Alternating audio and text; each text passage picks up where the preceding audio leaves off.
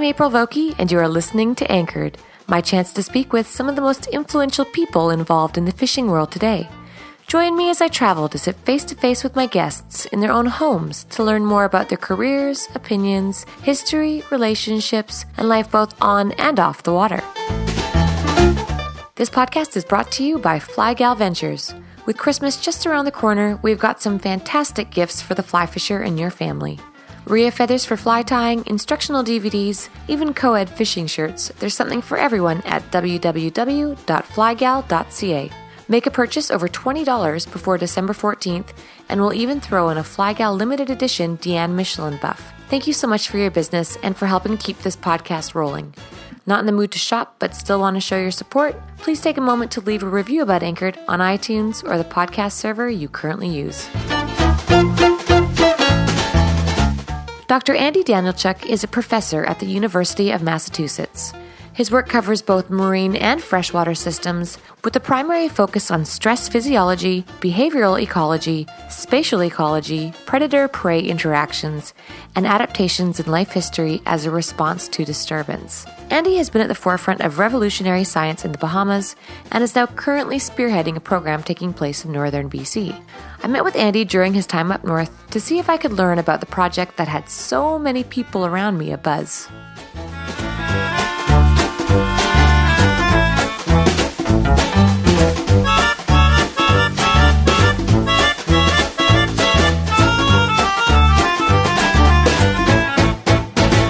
I was born in Toronto, Canada, and I spent a lot of time uh, kicking around southern Ontario and up in the Corthas, doing a lot of fishing and hiking and camping. I didn't know you were Canadian. I am Canadian. But where do you live now? Uh, I'm a professor at the University of Massachusetts in Amherst, which is about two hours west of Boston. Uh, and I'm in the Department of Environmental Conservation, and it's a very applied department, fisheries, forestry, wildlife. Did you always know you wanted to go down that road? Yeah, let's see. So when I was five years old, I was I'm the youngest of four kids. Okay. And when I came along, my parents were ready to travel. And uh, we had a great opportunity to go, to go to Andros Island in the Bahamas back oh. in the seventies. And my dad stuck a mask on my face and just kind of shoved me in the water. And after that point, I saw the fish and I saw sharks and I saw bonefish. And I thought it was the greatest thing in the world. And I remember going back to uh, to school, to kindergarten, and, you know, th- th- you get the question, you know, what do you want to be when you grow up? And I said, I want to be a marine biologist and a dump truck driver. And uh, and I've done both, actually. So seriously? Yeah, yeah. So it's it's pretty neat. Were your parents fishermen? Nope. No, my parents uh, liked being outdoors, but neither of them fished. And so I started fishing when I was probably around seven or eight. Um, my godfather had a stock pond and, you know, had a chance to fish for some trout. And then it wasn't really until probably sort of middle school age. Uh, I had a really, I still have a very good friend. He's a lifelong friend. I had a cottage up in uh, Georgian Bay, near Georgian Bay. Right. Uh, and we'd go up there and either went fishing or went windsurfing. And I just, yeah, that was it. And then somewhere along the way, I kind of, you know, continued to fall in love with fish and the aquatic world, both marine and freshwater, and decided that I was going to steer my career in that direction. We did my uh, undergraduate at Trent University in Peterborough. That, you know, I, I was a crappy student in high school. It was very polarized in terms of my grades.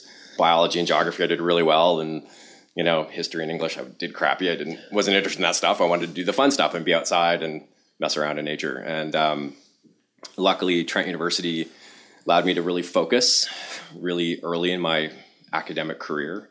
And, uh, you know, I went from being like a C student to being an A student and found my calling and uh, really started to appreciate the role fish play in the natural environment and also how important fish were for me. And living around the Great Lakes in the seventies and eighties, when, you know, they were, they're still a mess, but, you know, I, I really took it to heart where, you know, I remember the, you know, and the Ministry of Natural Resources still does this.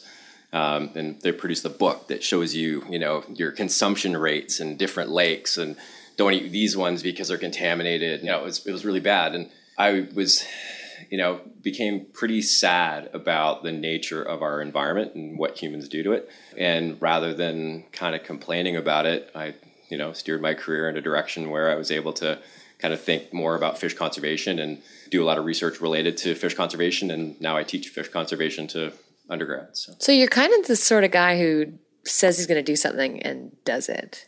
Yeah, I'm I'm pretty stubborn. Um, some of it's kind of self-serving in a sense that uh, I now have uh, a wonderful son who's eight and a daughter that's five, and they love being outside and they like to fish. And I feel that if I'm going to use my energy for anything, it's going to be to try to help them have the same opportunities that I had when I was a kid, mostly being connected to the outdoors and fishing and and traveling and exploring. And, uh, you know, I don't think that we do a good job uh, in some respects with, you know, taking care of our natural resources.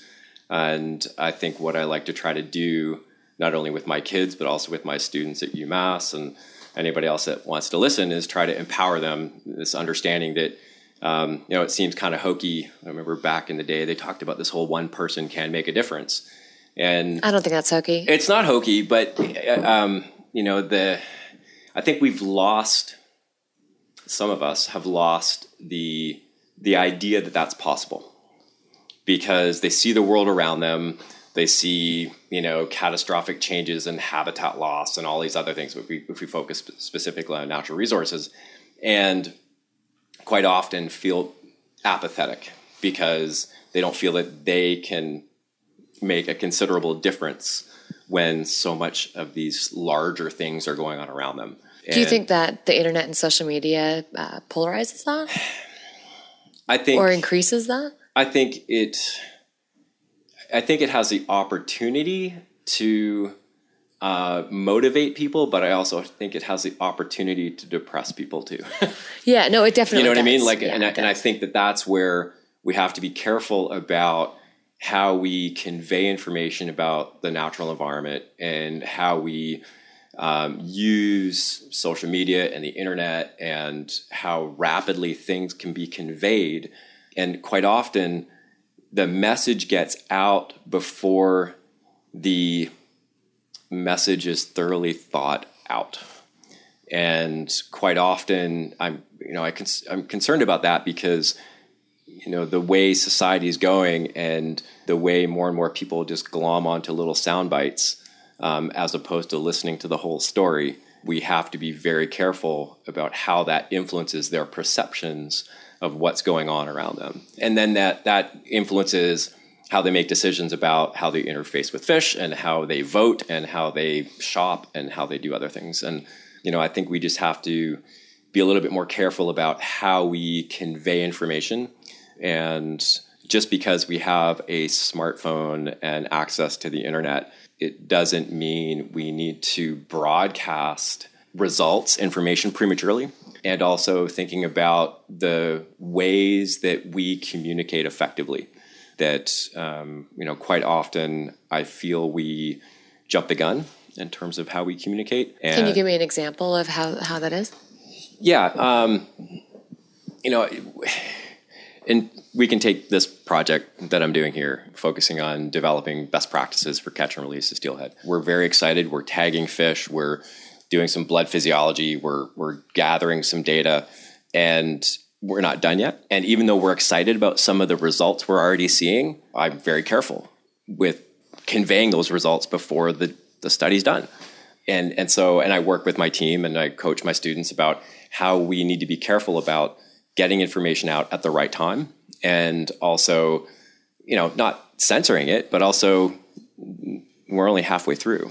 Right. You know, and um, and then when we are done, you know, we will be very deliberate in terms of how we get the information out, and also thinking about how that information can be used by others, and not only just, you know, other scientists, but the stakeholders that are involved, the other N G Os that have, you know, that are participating in the work. And um, so that, you know, for, and I've been saying this for a long time, especially in the recreational angling community, and tied into the science that I do, especially related to best practices, what we need to try to foster is a consistent and persistent message. And it's when the message gets shifted a little bit by or drifts. Whom? Well, it it um, it's it's when certain things get taken out of context. Oh, that happens all the time. You know, like it's just you know yeah yeah it's ridiculous. Yeah. Well, let me um, let me let me actually. I'm going to force you to backtrack if that's sure, okay. Sure, absolutely. I mean, it's totally the perfect segue. So let's just get straight into why I'm sitting here. Like yeah, the yeah. elephant in the room is that you are here in B C right now. Yep. We are sitting together in a fantastic log cabin, I might add, yep. at Missy and Whitey's Place in the Bulkley River Lodge. Yep. Uh, on Bulkley. And you're doing this crazy study that's got everybody talking. Yep. And I thought it would be great to, instead of offering, like you said, sound bites or, yeah. you know, people thinking that they know what's happening, I thought it'd be nice to sit down with you and give you as much time as you need to explain what's going on. For sure. Now, I understand you're halfway through your study. You don't have all the data. I totally yep. get that. Yep. We can have a revised edition of this later. Sure. But for now, why don't you walk me through the conception of whatever it is that you're up to right now? Yep. Back in around, you know, two thousand, I started focusing on recreational fisheries and developing best practices for catch and release. Did work with bonefish, and along the way, we've also done work with barracuda and small species of sharks and golden dorado and G Ts. And along the way, based on connections, I had somebody suggest, I'm like, have you ever looked at steelhead?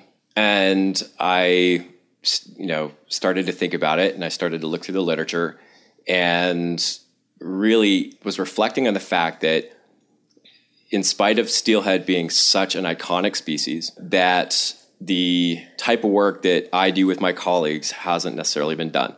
Um, by combining sort of stress physiology with short-term behavior to understand, first to look at the stresses we impose on fish yep. and steelhead when we catch and release them, and then using that information to then develop strategies or the best practices about how we can minimize the impacts. And all along the way, you know, I think as a, as a culture, as a community, we look foolish if we say that we do not stress fish out.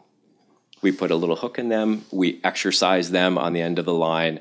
So then we have to ask ourselves as a community, a large community of recreational anglers, whether you're a fly angler, a gear person, whatever, that we need to, if if if our goal is to try to ensure that the fish are in the water for us to enjoy in this generation and in future generations, you know, what can we do as individuals within a broader community to ensure that those fish will be around to be caught another day? And this even goes for people that want to harvest fish, not necessarily in this fishery, but in other fisheries, in that if there's a size limit or if there's a regulation, those people practice catch and release, right? And so if their intention is uh, for them to put the fish back because of a regulation in hopes of that fish growing to become legal size to be caught and harvested, one, they practice catch and release, and two, they should care about how those fish are handled. Yeah. And yeah. so it applies to everybody. It doesn't just apply to the, you know, the the nice fancy waiter. You know, it applies to everybody. It's everybody in the community, yeah, right? The fly fishing stereotype. It's, it's you know, it, yeah. And so I I knew that, uh, and I've been I've watched all the. the blogs and everything related to steelhead and all of the different N G Os that are battling for attention, and did my research and looked at what has been done in terms of understanding how steelhead respond to angling stress with the intentions to develop those best practices. And there's been a little bit of work done, but on, on hatchery steelhead. And so I saw this as a really interesting opportunity to really focus on wild steelhead and also use these tools that my colleagues and I have developed to do really a rapid assessment, you know, to be able to develop an understanding about how steelhead respond to the stresses related to angling, to look at short-term behavior, and to very quickly turn that around to, uh, you know, this is not going to take years, it's going to take months after the study's done. And, you know, when I first started to explore the idea of doing steelhead, somebody suggested that I need to come up and and see what's happening on the Bulkley. And some people thought I was crazy. Okay. Because of the the politics associated with the fishery here. Yeah. And also with the number of different stakeholders involved. And there was also question about whether I would even get past the permission of the First Nations. And so part of me was like, this is going to be a really crazy place to try to do a study like this. And then quite often the way I think about it is that if I can do this in a place where there are so many stakeholders. Can I, I have to interrupt you if yeah. you don't mind. Now, when you say stakeholders, yep. who are you referring to? So the, the, the people that live here that fish for steelhead, the people that come and visit, the lodge owners, the people that run hotels that might not even fish for steelhead. Everybody that has a a stake in the future of the fishery, essentially anybody that cares. This is a heart for that. Yeah. Oh, for I sure. Mean, all of us have a vested interest, like you said, whether it's emotional or financial, yep. uh, where we feel like we definitely have some sort of, I don't want to say ownership, right? But that's kind of what it is. Sure, for know? sure. Um, so just a couple things, and back to your Bahamas study, just because I'm trying to get a better understanding. Yeah, yeah. Um, when I had, because I'd read some of your research papers that you'd sent me from the Bahamas. Yeah, it yeah. was really, really forward thinking and quite inspiring, and it was really based on community. Yep. But were you doing, I mean, obviously you were doing catch and release studies then. Yep. Were they of this at the same extent as this particular study is? Yep. For okay. Sure. Did you learn something in those studies that was kind of a, that was revolutionary or that was really fishery changing? Yeah, for sure. And so I, I can't take, you know, full credit. You know, my wife, Sasha, was focused on that for her master's. And so prior to moving into doing the work, the catch and release work on bonefish, we were, you know, listening to guides and listening to lodge owners and listening to anglers. And, you know, there was the the anecdotes that were out there and saying, oh, yes, you know, I, you know, I see bonefish. They get eaten by sharks every once in a while. But, you know, most of the time I see it swim away and it's fine. That you see. That you see. Right. And so this is when we really started to, you know, focus on bonefish in shallow flats. Um, the luxury there is that they're easy to observe once you release them. And so we com- we coupled the stress physiology with post-release behavior, and we quantify every element of the angling event. And what Sasha's study showed was that for every minute of air exposure, bonefish was six times more susceptible to predation. Either okay. either by a bonefish or, or either either by a barracuda or a shark. Now, were you tagging these fish? Is that how you were able to so monitor this? We were doing we were using little bobbers, and we were able to follow them because they were in little shallow they were in super shallow water. Yeah. And and they were easy to see, which is very beneficial. It's very unlike most other fisheries. When you put it back in the Bulkley River, it swims away and you're like, well, it's fine, and then it's gone. Yeah, right? Yeah. And so um, what that allowed us to do is produce some numbers, some quantif. Not everybody wants to hear numbers, but you know, there's a lot of people that like to know. That, I like to know. You numbers, know, yeah. yeah. And so to to quantify what the mortality rate is post-release, to quantify how our air exposure and handling time influences the behavior of you know bonefish and the susceptibility to predation. By having those numbers and by linking it to different elements of the angling event, we can change our behavior subtly, yeah.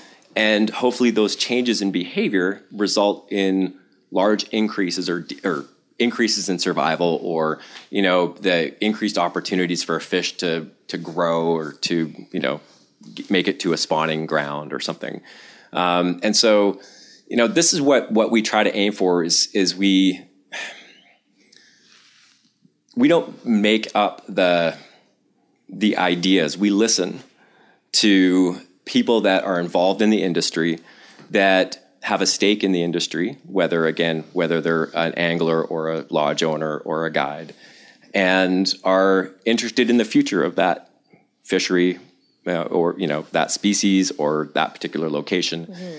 And so we want to make, we we try to make sure that the research that we do is is realistic. Right. You know, we don't make up the treatments. We don't make up. So um, a good way to expand on this is that when I came up here after some somebody suggested I got to come up and see the fishery. Yeah. And I came up last year, this time last year.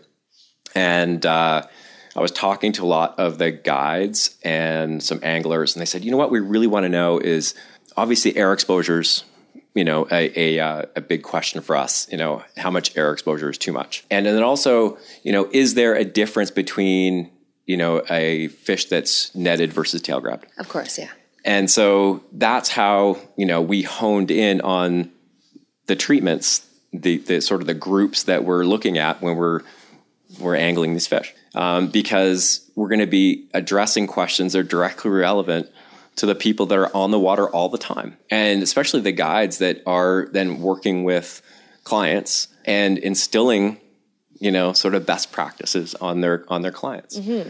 Did, with the Bahamas one, I'm sorry. Yeah, no, I, that's fine. That's I just cool. have a my brain is a uh, timeline. That's so. okay. That's okay. Did you ever put some sort of future planning into play when you got all this science? Mm-hmm. What did you do with it? Yeah, so we um, we worked with Bonefish and Tarpon Trust. Okay, and you know we. We helped them produce sort of best practices brochures and um, little cards that for a while, and I think they're, they should be back, and again, went into fly line boxes. Okay. Um, so it really, we I mean, we're very interested. That's one thing where I get a little frustrated um, in terms of my profession uh, as a scientist. You know, sometimes scientists just stop at the scientific publications, the things that go... you know, that not many people read, that really boring and dry. Yeah. And, um, you know, I think especially when you're dealing with something that people are so passionate about, recreational fisheries, I like to you know, take the extra step and get that information back into the hands of the people who can use it. Yeah, one hundred percent. Um, what did you find people had to do to to reduce the predation? Um, yeah, minimize air exposure. It was. Okay, yeah, yeah, so yeah, yeah. Here's the next kind of elephant in the room for me then. Yeah. Washington obviously has this policy now where you can no longer lift a wild steelhead out of the water. Yep. Again, air exposure. Yep. So has that, does that mean that there's already been a study on this done? No. Okay, so can you elaborate on that? Well, so um, it's a very precautionary measure. Um, fish don't breathe out of water. The gills are not designed to extract oxygen from air. They're designed to extract oxygen from water. Right. And it, it's funny, I when I, I gave a presentation at Oscars uh, last September, and I ended up doing a little fish biology lesson because I was quite shocked that there are a lot of people that don't understand how fish breathe. Give me the lesson. Yeah, well, I mean... Because you got a lot of people talking yeah, about it. Yeah, yeah, yeah. So um, it's... Uh, water flow going in the mouth and out the gills helps. Right. Right. But it's one way. So water going in through the operculum or the gills and out the mouth, it doesn't work the same. So the whole adage, I mean, we see this all the time in terms of best practices brochures for species that we haven't done work for. They talk about moving a fish back and forth in the water. Right. Moving it backwards doesn't do anything. It's actually counterproductive. So it's either it it's, it's either figure it well it doesn't allow the fish to respire. Ah, okay. So it doesn't allow the fish to get the carbon dioxide, just like when we respire, right? We exhale carbon dioxide and we inhale oxygen. Fish also have to get rid of carbon dioxide. Right. And so in addition to if moving them backwards, in addition to not getting the oxygen they need, they can't get rid of the carbon dioxide. And that's another stressor. And so across the board, before we do all of the research on every species that we love to fish for, if we wanted to be precautionary about it, minimizing or eliminating air exposure would be the best thing to do. Right. You know, and for most of the studies that we've done on you know, slew of species, and we, and then also in terms of just my colleagues and other colleagues and other people that's worked on on uh, recreational fisheries and looking at that stress of air exposure, air exposure is the big culprit. That uh, they're just, fish just aren't, most fish haven't evolved to extract oxygen from air. Right. Um, and so, you know, for that that regulation in Washington, it's probably, it's it's probably not a bad thing. No, I don't think it's a bad thing, but I always wondered yeah. how it came to be. Yeah. And, and I, you know, I had heard m- grumblings of, well, why do we need this study when it's already been done? Here's a, sort of an anecdote. Some colleagues and I ran a symposium at the American Fisheries Society conference in Portland, Oregon last year. And even within our group of scientists, there's sort of a debate about whether we need to do these these catch and release studies on every species, or can we make blanket statements? And, you know, there were some of us in the room, some folks that were saying, oh, you know, well, we know that air exposure is bad, and we know that exercising on the end of the line is bad. So if we, for every species, if we just reduce fight times and we don't air expose fish, it's fine. We don't need to do all these species-specific, site-specific projects. And then we had a whole day of presentations, and we had a big roundtable discussion at the end. And even based on everything we saw, we kind of all came to the conclusion, it's like, you know what? We need to do almost the site-specific studies, and we also need to really look, because because there could be subtle variations between, you know, how a wild steelhead on the Bulkley responds to air exposure and handling time versus, you know, steelhead in Washington, um, in terms of, you know, how far they've had to migrate, in terms of water temperatures, in terms of when they're when they're angled, in terms of the strain. And so, you know, for as much as we like to to use these broad generalizations, again, it goes back to, like, if we haven't had the time yet to do the research, a precautionary approach would be minimize or eliminate air exposure, reduce handling times, minimize fight times. But I think in in certain cases, um, especially in like in the Bulkley, when, you know, I mean, you mentioned this earlier, that all of a sudden you're seeing participation rates going up. There are more people that potentially, you know, interfacing with the fish on the Bulkley. Yeah. Um, and I would like to say for the listener, this is the busiest year I've ever seen up yeah. here. It's insane. I mean, I, I told, was telling the guys earlier, because they're like, you know, don't post anything. It's like, are you fucking, excuse me, are you crazy? Of course I'm not posting anything. I'm posting grouse hunting because I can't handle the pressure out here. Yeah, yeah. So is that is that related to this? It's it's not related to this, but what it means is that potentially more fish are being intercepted, more fish are being handled.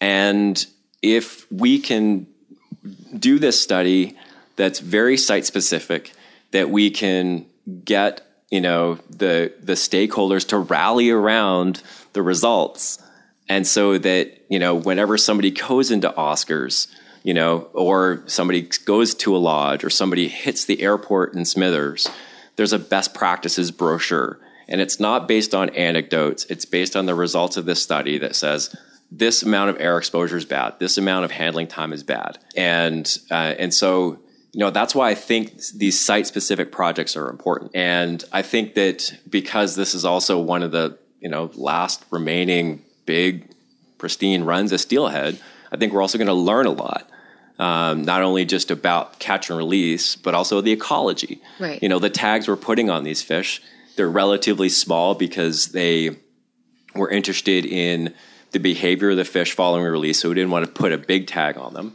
But they're they're big enough that the batteries are going to last one hundred seventy days, so we're going to know where they end up. Oh, wow, okay. Yeah, yeah. So is that it's, where it's, some of the funding went? Because if we were to really start at the beginning of this, because yep. I, I remember when all the emails were going through with the Steelhead Society about what you yeah, guys yeah. are doing, do yeah, we yeah. condone this, do we want to participate, give funding, et cetera, et cetera. Yep. I mean, this involved funding.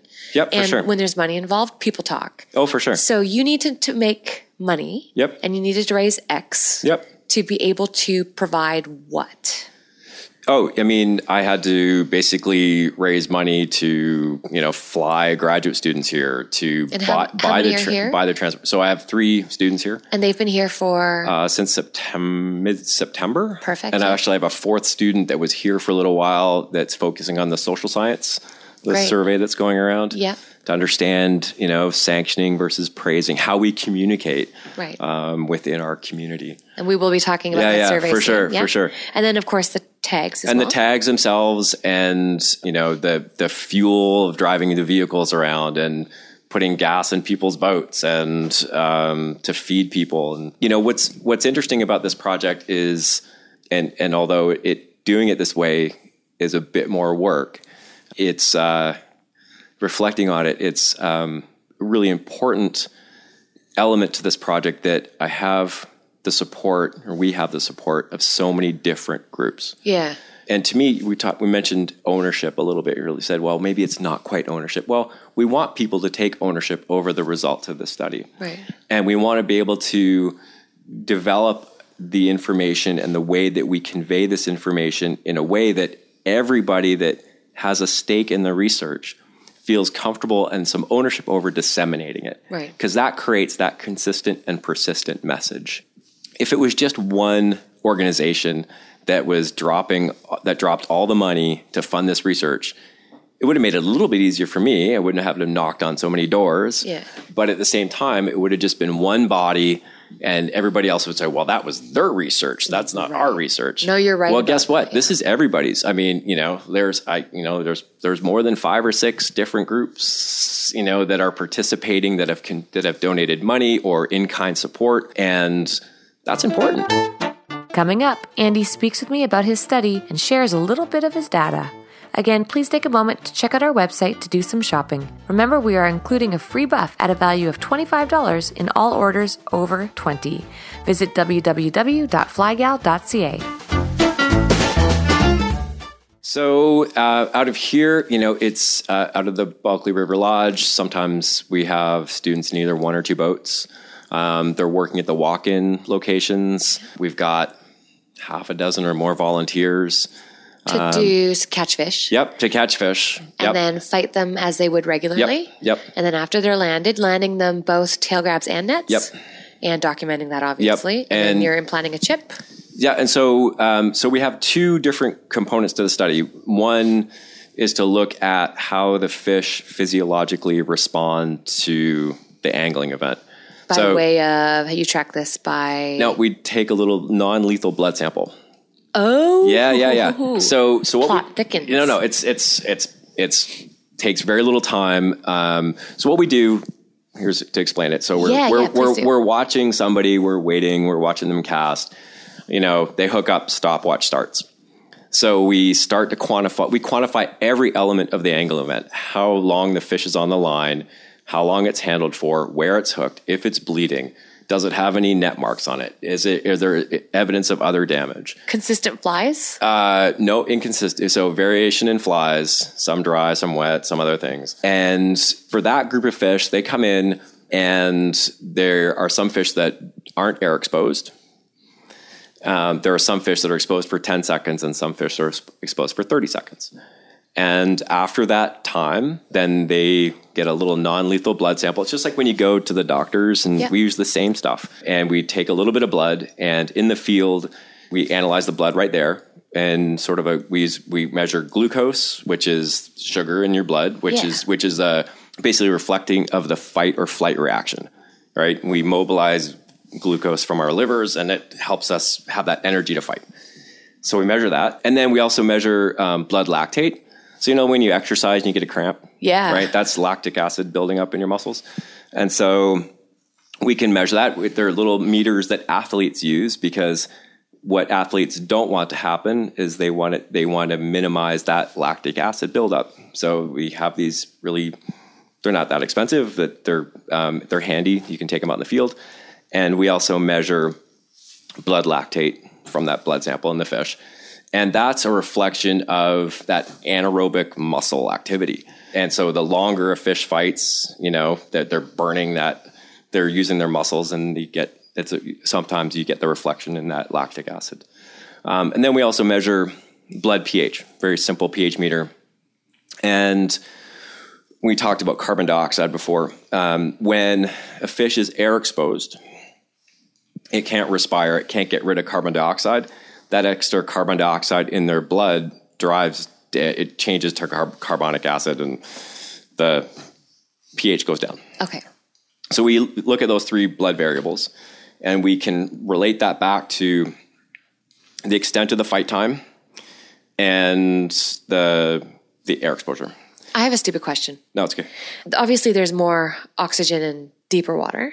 Is that right? Not always, no. Not always. Okay, so it doesn't matter where in the water column you guys are hooking the fish. Not especially in in a fast-flowing river. Okay, so it's it's really consistent all the way through. Usually. Okay, yeah. okay. It's different in lakes. Ah, yeah. see, so it, you can't just it's have one lakes. category. Okay. No, it's different in lakes.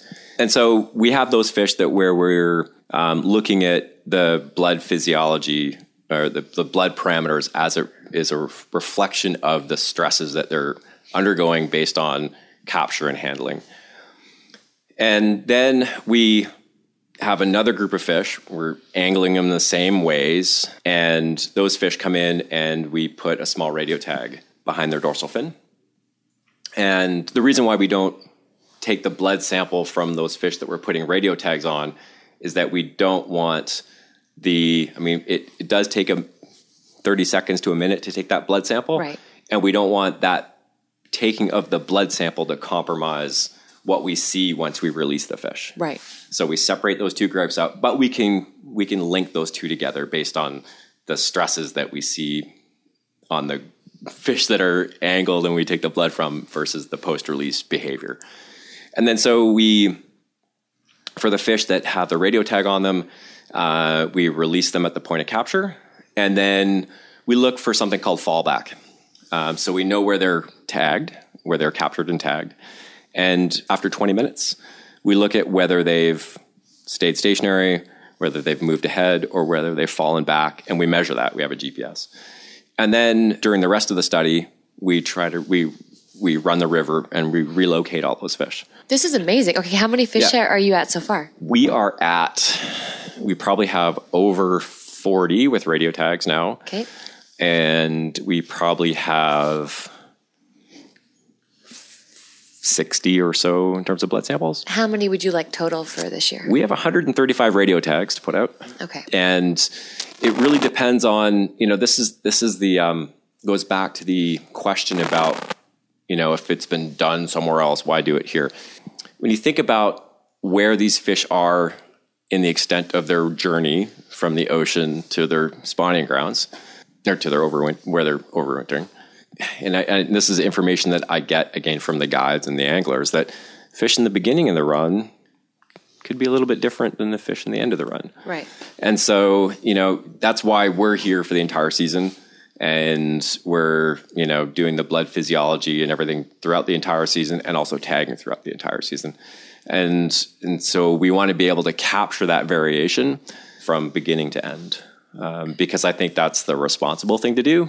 If we were just to come for two weeks and tag some fish at the beginning of the season, you know, if you talk to enough people and they're like, oh, the big ones come at the end, or, yeah. you know, you, you, you, you know what I mean? Like yeah. it, you, you hear all the anecdotes, and we want to be able to capture that in the study. So, so I know it's midway through and you're probably yep. going to be very cautious here. But I will be very cautious. But I have to ask, like, what's, what's the most surprising thing that you have found so far? And obviously there's an yeah, yeah, yeah. asterisk here. Like, yeah. You can be um, careful. Yeah, I'll be careful. Um, I've been surprised by the fact that we're seeing, like today, three or four days ago, we tagged, I tagged, I helped tag about five or six fish in one particular run.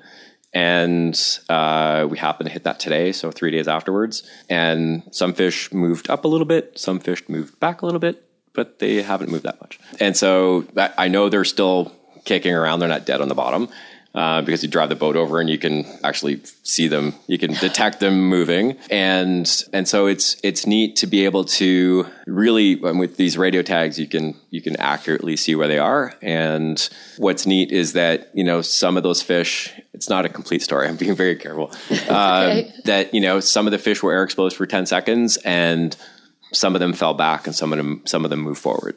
Uh, we haven't looked carefully enough to see, you know, was it the smaller fish that moved back and the other ones that moved forward? I don't know yet. We, but uh, it's it's been uh, exciting for me to be able to see that we can accurately pinpoint where these fish are. Right. And that we are seeing some movement on a relatively fine scale. We've had one fish fall back about fourteen kilometers. What? But we've had also we've had another fish move up about twenty kilometers.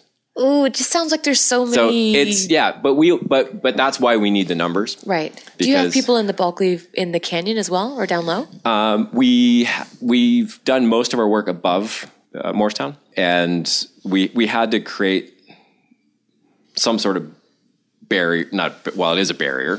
But, uh, you know, we, we do want to tag a little bit down there to see what comes over the falls. But if you look about where the majority of the pressure is, yeah. it's above.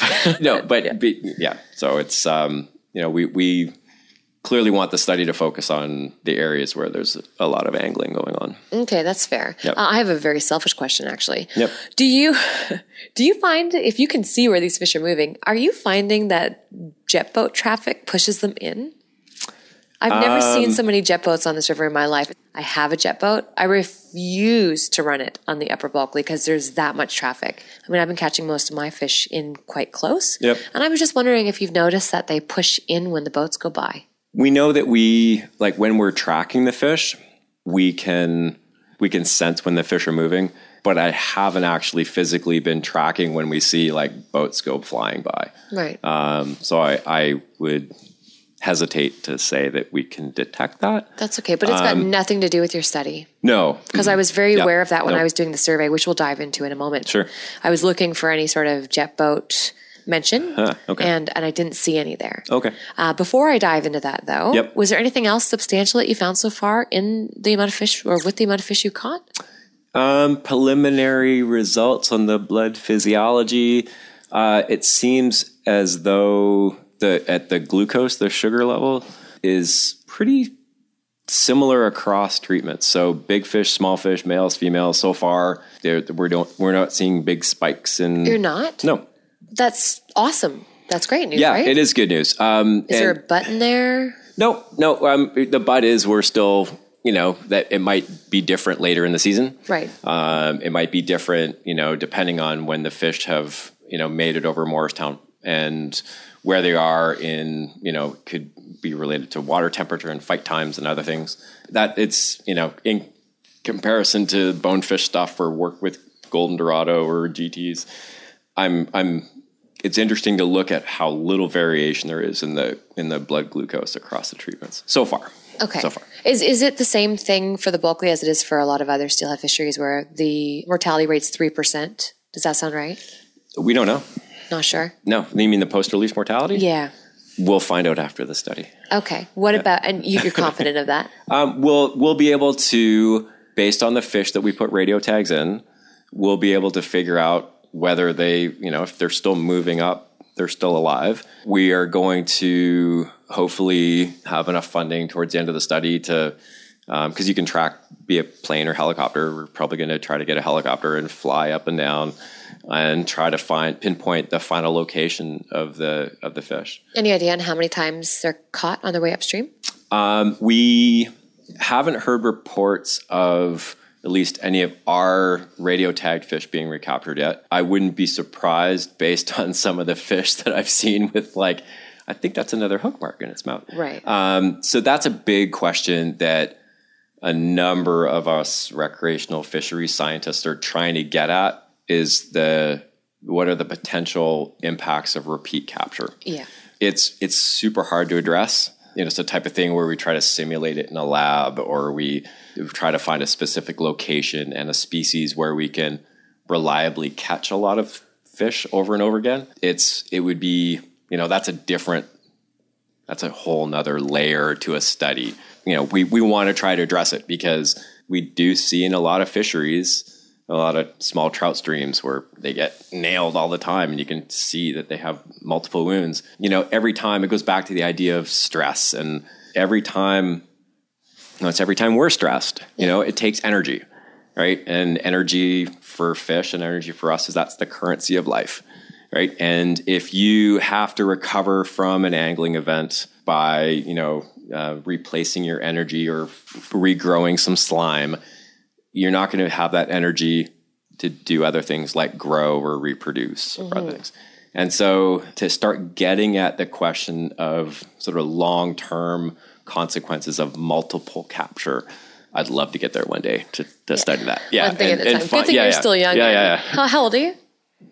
forty-eight. That's pretty young yeah, still. So yeah. we have you around for a while. Yes, absolutely. Um, I've got a couple questions for you about slime, actually. Sure. I've done some work with biologists with Atlantic salmon. Yep. And I was shocked at how kind of rough they were, really, when they were in the hatchery and they were handling the fish. And they had explained, I know hatcheries, oh God, yeah. but, you know, they were explaining that the further upstream the fish goes, the more it becomes, basically, uh, it adapts to be able to handle other males beating on it, uh, hiding in, in rocks and bushes and stuff, yep. or trees, whatever you yep. may have. So is that the same case here? I mean, are these fish going to be more sensitive downstream? I mean, would this, could this study have been done maybe in the main stem Skeena, closer to the ocean? I laugh at that. It's hilarious because I can only imagine how many tributaries you'd have to keep track of. But that, you know what I mean? Like the slime part of things? Yeah, so that's the trade-off. Um, if we wanted to do this study on a much larger scale, if we wanted to start on the main stem of Skeena, the uh, the politics would get way deeper. The amount of funding we would need would be orders of magnitude greater. And because of that, there's the potential the project would never happen. Right. And so, you know, sometimes you have to sort of scale the project in such a way where you can actually still get shit done. Yeah. Um, and you can still start to address some questions. And who knows, maybe this could be the foundation for that larger study, um, you know, or, yeah, or, or, you know, as more questions come up, you yeah. know, for every study that we do, we answer five questions and we have ten more at the end. Right. Um, at least you guys acknowledge that. Oh, absolutely. Yeah. You know, that's, you know, that's what keeps us going. So if I were going to play devil's advocate, sure. I mean, as I do. That's okay. What happens if you, if we find out during all of this that uh, catch and release has got a significant, I mean, a detrimental impact on these fish? Do we stop fishing? No, I think we what we do is we look at the elements of the angling event. That's so we, we can dissect it, and um, you know, based on what we're testing, we're looking at air exposure and handling treatments, and we'll we should be able to analyze the data to say that, you know, these fish are respond you know that are treated this way respond more poorly than these fish, and we can work within our our social context of our community and develop those best practices to minimize the impacts. And, you know, I, I also, you know, I, I, I've sort of been fielding this question a lot. And so I'm lucky for me, I've been thinking about it. Isn't it better to know than not know? I think so. Right. And so, and, and because one, if you, if you know, then you can, if, if there's something that you can fix about it, then maybe you can fix it. Right. Right. And and to the extent, too, where I also flip it around and say, well, what happens if, you know, we have the zero air exposure fish and the ten-second air exposure fish and the thirty-second air exposure fish? Maybe they all respond the same way, and maybe it's not that bad at all.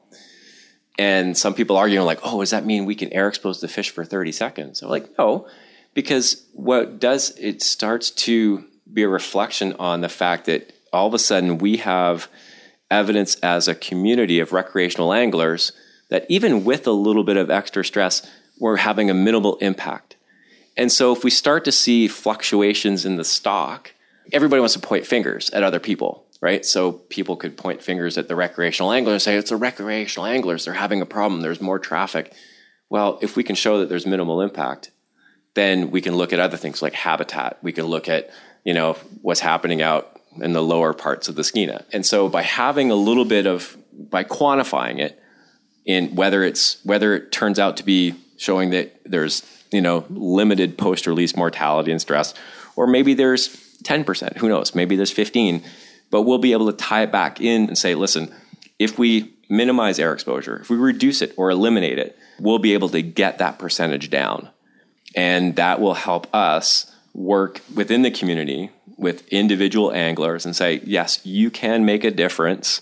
You know, that one person can make a difference on the future of that fish and every fish that you handle by reducing or eliminating air exposure. What if you find that having a net handy uh, helps to obviously yep. aid in, in the fish's health? What do you expect anglers to do who are in their pontoon boat on their own? How yeah. are they going to do that? Yeah, I mean, it's... um You know, I think we'll have to continue to, we'll have to work with those stakeholder groups to try to figure out a way to minimize that impact, you know, and, you know, it, net versus tail grab, you know, and at least in that particular case, if for some reason we find that netting is better, you know, then we'll, we'll have to ask or we'll hope that they will want to invest in a net. And if they can do that to handle the fish, um, yes, it's a little bit more of an investment, but it's an investment in the future of the fishery.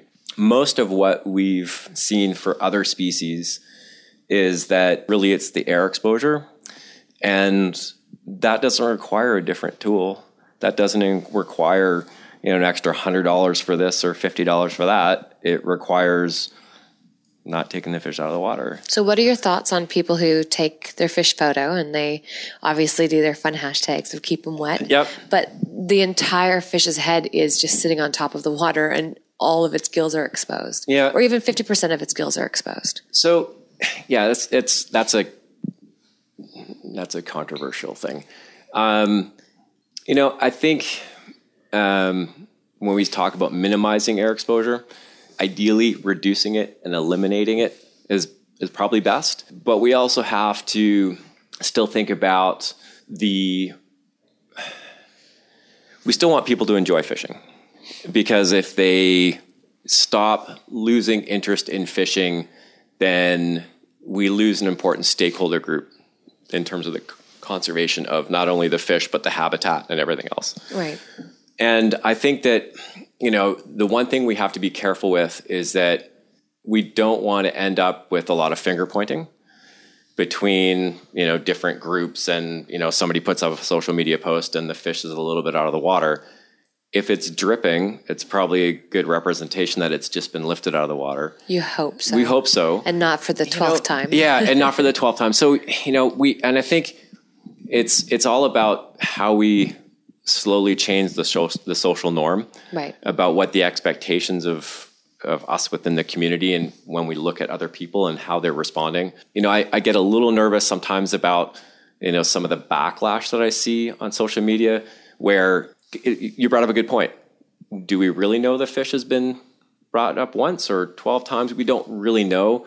You know, ideally, you know, in the goodness of, you know, in, in my heart, I hope it's just one time. And and hopefully with more knowledge, people will reduce the amount of air exposure. You know, with more knowledge, it's got to be more than just, oh, my buddies say it's cool to keep them wet. So th- for me, this study is really right. exciting because I yep. we do need this knowledge. Yep. I'm tired of the finger pointing as well. And obviously it's really magnified on social media. Totally. Especially nowadays. It just makes me want to run and hide. But um, that brings me right into your survey. Yep. And if you don't mind, I do want to ask you about that. Sure. I, I, I took your survey. It okay. took me, I think, ten or eleven minutes. Yep.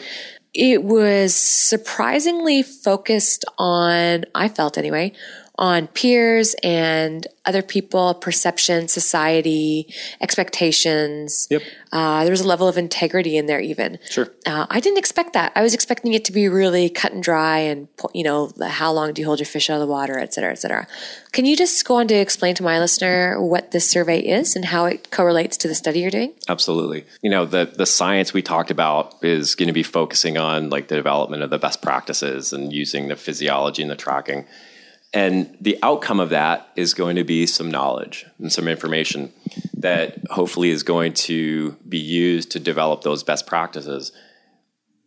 But then without the survey and understanding how the community communicates and how people perceive themselves and their role in the community, without that information, we don't know the m- most effective way to get the best practices to the stakeholders and to the different, you know, the, the N G Os and the anglers and how they're effectively going to communicate those best practices. So by understanding how...